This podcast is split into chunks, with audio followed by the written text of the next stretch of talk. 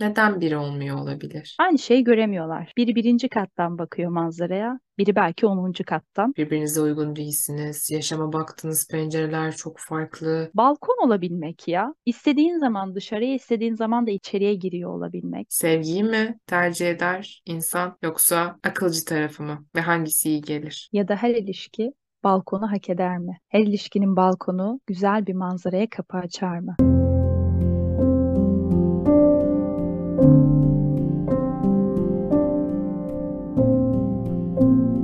Merhaba, Yankı Psikoloji Podcast'tesin. Belki sabah, belki öğle, belki akşam, belki de gece. Günün hangi saatinden bizleri dinliyorsan hoş geldin, merhaba. Ben Azra. Ben de Gizem. Her podcast'imizde bir şarkıyı misafir ediyoruz ve bu şarkıdan bizi en çok etkileyen kesiti aynı zamanda. Ve her şarkıda da siz takipçilerimize, dinleyicilerimize soruyoruz bu şarkıda hangi cümleyi konuşmalıyız diye. Yanki nokta psikoloji Instagram hesabımızda oylamaya sunduğumuz cümleler arasından en çok ilgi gören gözümün gördüğü, göğsümün bildiği ile bir değil cümlesi oldu ve biz de bu yayında bu cümleyi konuşmak için Gizem'le bir araya geldik. Tekrar merhaba bütün dinleyenlerimize. Bu şarkıyı seçiyor olmamızda en büyük etkenlerden bir tanesi de dinleyicilerimizden Zeynep Bircan oldu. Önerisi için tekrar kendisine çok teşekkür ediyoruz. Teşekkür ederiz tekrar Zeynep'e bize bu şarkıyı önerdiği için. Şimdi seçilen cümle çok derin bir cümle. Gözümün gördüğü, göğsümün bildiği ile bir değil. Buradaki gözü mantık, göğsü de kalp olarak nitelendirirsek. Sence Gizem, gözümüzün gördüğü, göğsümüzün bildiği ile neden biri olmuyor olabilir?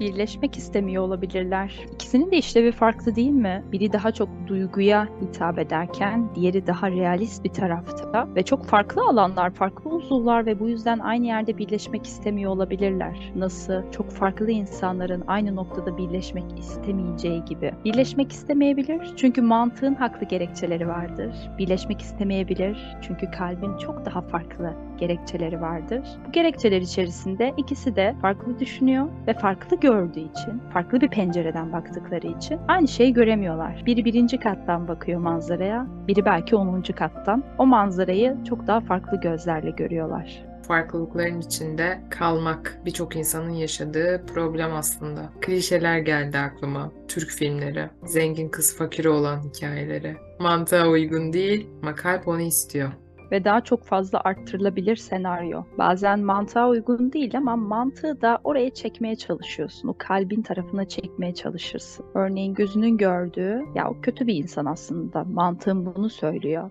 Çok iyi biri değil, iyi bir tercih değil. Aynı yerden bakmıyoruz hayata. Aynı tatlarımız, aynı zevklerimiz yok ve iletişim kanalımız bile aynı değil. Ama kalbim de diyor ki hayır ya o iyi biri olabilir. Aynı yerden bakmıyorsun ama zıt kişiler birbirlerini çeker, zıt kalpler birbirlerini çeker diyor ve bir noktada normalleştirmeye çalışıyor. Gözümün gördüğü çok farklı ama göğsümün bildiği ise bambaşka. Peki niye sıkışırız Azra böyle bir ikilem arasında? Uygun olmadığını düşünebilir insanlar. Bu ilişkiye, bu insana, bu duruma ve mantığın sesi orada çok gür çıkabilir. İşte bak görmüyor musun? Birbirinize uygun değilsiniz. Yaşama baktığınız pencereler çok farklı. Hayattan beklentileriniz çok farklı karakterleriniz çok farklı. Ama bir yandan da Abel Matiz'in dediği gibi göğsümün bildiği, orada atan bir kalp, yoğun bir duygu var. Ve o yüzden de burada bu farklılıklar ortaya çıkıyor. Ve insan ne yapacağını bilemiyor. Çok da klişedir yani mantığıyla kalbi arasında kalmak birçok hikaye için çok klişeleşmiş bir şeydir. Ama hala da çok yaşanıyor. Sadece bir ilişkiye başlarken yaşadığımız bir şey olmayabilir bu dostlar. Bence burayı açıyor olmak iyi olabilir. Aynı zamanda bir ilişkinin içerisinde o ilişkiyi yaşarken de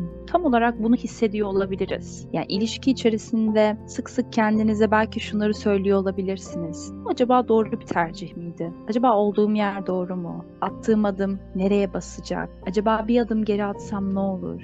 Şunu söylesem nasıl geçer karşı tarafa? Ve böyle cümleler geçiyor olabilir zihninizden. Acabalar. Acaba şöyle yapsam ne olacak? Ama orada kalp diyordur ki bir şekilde orada sizi tutuyordur. Orada bir tutucu bir tarafı vardır. O da her zaman diyordur ki dur. Dur bir adım atma. Dur bir geriye gitme. Kal, bir bak, bir nasıl, at. Aynı yerde olup tatmayı dene diyor olabilir. O yüzden sadece ilişkiye başlarken değil de Aynı zamanda ilişkin içerisinde de sıkça bu soruyu kendinize soruyor veya burada kendinizi buluyor olabilirsiniz. Yaşamak, yaşayan insanlara eşlik etmek, bir dizide filmde izlemek bile zor insan için. En çok neden zor sence Gizem? Evde olmak ama aynı zamanda o evde olmamak gibi bir ikilemde bıraktığı için zor bence. Yani orada olmak istiyorum ama aynı zamanda olmak da istemiyorum. O ikilemin arasında sıkışıp kalıyor olmak, nefes alabileceğin bir bahçenin olmaması, belki bir balkonun olsa bir çıkabilsen bir nefes alacaksın ama hayır sen o odanın içerisinde veya o dışarıda kaldın. Nereye çıkacağın belli değil. Orada bir yerdesin ve o ikilemdesin.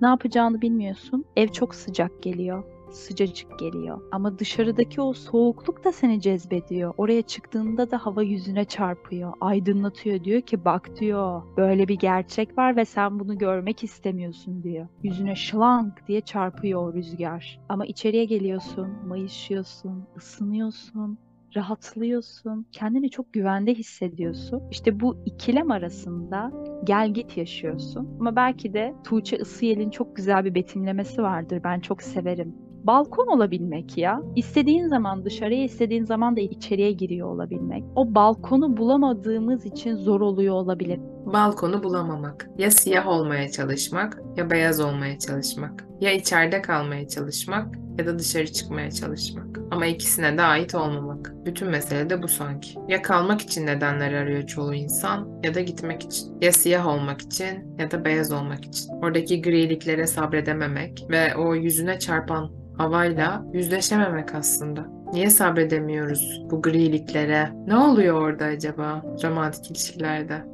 Griye biraz belirsiz gözüyle baktığımız için oluyor olabilir. Daha netliğe ihtiyacımız vardır. Ya siyah olsun ya beyaz. Ya olacak ya olmayacak. Bir gün olmama ihtimalini düşünmek istemiyoruz. Hayatımıza birini de alırken, hayatımızda birini çıkartırken de bir gün tekrar gelme ihtimalini de düşünmek istemiyoruz. Ama su bir şekilde akacak ve yatağını bulacak. Biraz esnek oluyor olmak, su gibi şekilleniyor olabilmek kıymetli. Ama biz o ihtimalleri düşünmek ve o griye odaklanmak istemiyoruz. Net olsun. Ya hayatımda olsun ya da hayatında olmasın. Peki ne yapabiliriz Azra? Yani biz hayatımıza bu gri rengini nasıl alabiliriz?